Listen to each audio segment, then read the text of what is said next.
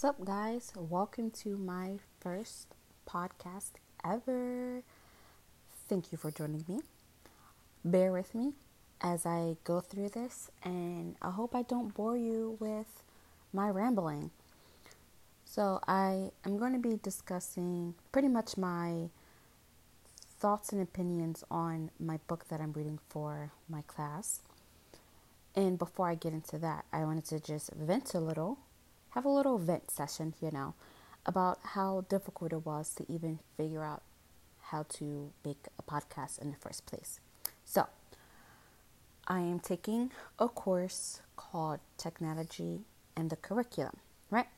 And my professor gave us an option or some resources on how to do our podcast. So, the resources were GarageBand, GarageBand Audacity, and Anchor. So I was like, okay, cool. These are really good options. I'll check them all out, see which one works best for me, thinking that like that my first pick was going to be like on point, right? So I tried GarageBand naturally because I already have GarageBand and I didn't really like use it for anything, but I'm familiar with it. How hard could it be to record your own voice on GarageBand? Very hard. Okay? Hard. So I spent about 15, 20 minutes on that, and then I was like, this ain't gonna work for me. Next. So the next option was Audacity. Now, I thought Audacity was a podcast app. It's 100% not a podcast app. Or maybe I couldn't figure it out if it is. I don't know. I got the impression that Audacity was more of a to do list, a checklist type of thing that makes your life easier to keep things in check, you know? And then we come to Anchor. Holy grail.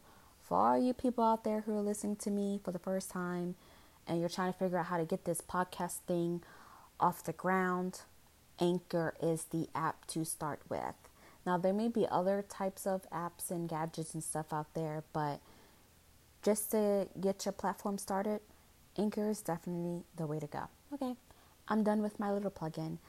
Now to the real stuff I wanted to talk about. So, we are reading this book called Edu Magic, a guide for pre-service teachers.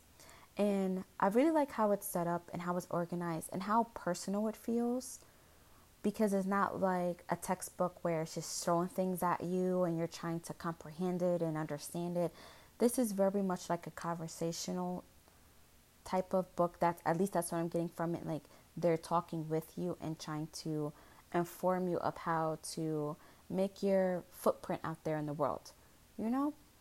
So each chapter i just want to point this out. Each chapter starts with a, a cute quote. So the chapter that i'm reading is called unite your pln and pln just means personal learning network and the quote associated with it, is the important thing is that we stick together. And in the education field, us teachers, we got to stick together. You know, we got to bond together and make this work for us and for everyone involved. We're all in this for the same thing. We love our kids. We want to help our kids grow to their fullest potential and that's what we're in this for because we're definitely not in this for the money. So we have big hearts and we want to grow those little hearts into big hearts and put them out there in the world with the best education possible so they can succeed out in the world. So there are some things, some pointers that I liked about this particular chapter, and one of them was quality over quantity.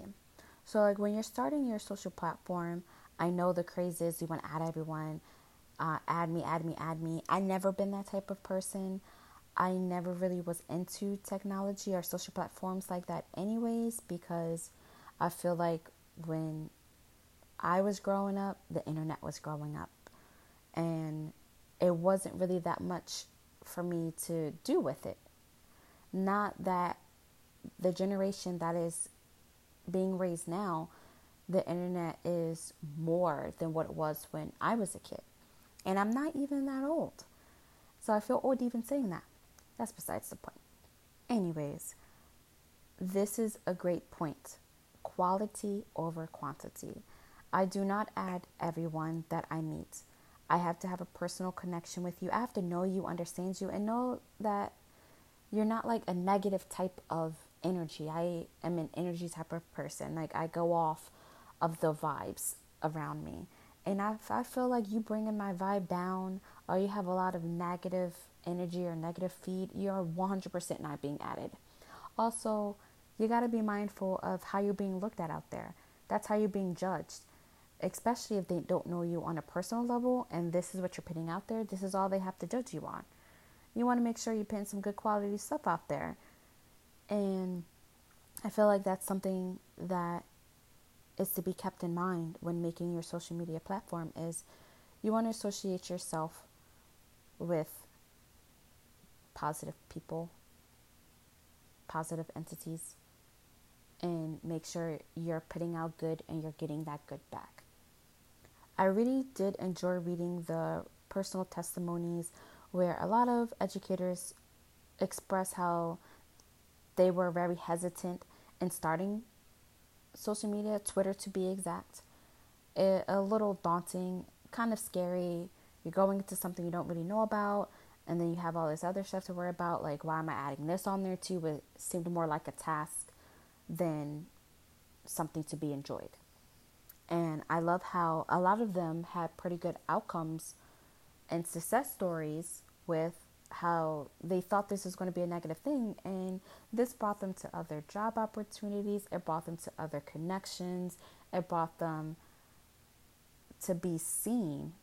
Like one of the stories in here was how his classroom and his photos and pictures that were taken of the lesson that he was doing was posted up on the education website. And that's pretty amazing. That connection out there that you don't know that's out there and what draws you to other things and to other opportunities is an amazing thing. I just wanted to just express my thoughts. I think this is a really great book. It makes a lot of good points and kind of ex- breaks down a little bit on how to use Twitter and Twitter chats and like kind of like the do's and the don'ts of Twitter chats if you're going to be in a Twitter chat, be there. Don't be that person that goes, answers all the questions, and then dip out. Like, all right, cool, I'm out. This is really for you. You're in it because you wanted to be in it, and you're not really taking much out of it. And you're kind of ruining it for the others who are trying to get a wholesome feeling out of it, you know? Trying to engage and understand, and then you're coming in, crashing in, boom, I'm here, what's up? Tone it down a bit. It kind of breaks down etiquette, is what I want to say. Be professional, be polite, engage others in conversations, and that will pull you out and have you see things in yourself that you didn't even know was there. And that is the beauty of technology and how to use it. Is you get exposed to things that you would have never been exposed to if you didn't have this social media platform bringing everyone together. And I kind of like that aspect about it. So, without further ado, thank you for listening to my rambling and my stuttering. I appreciate it. I think that Instagram and podcasts are more of my thing. I'm not really a Twitter person, but I'll, I'll try.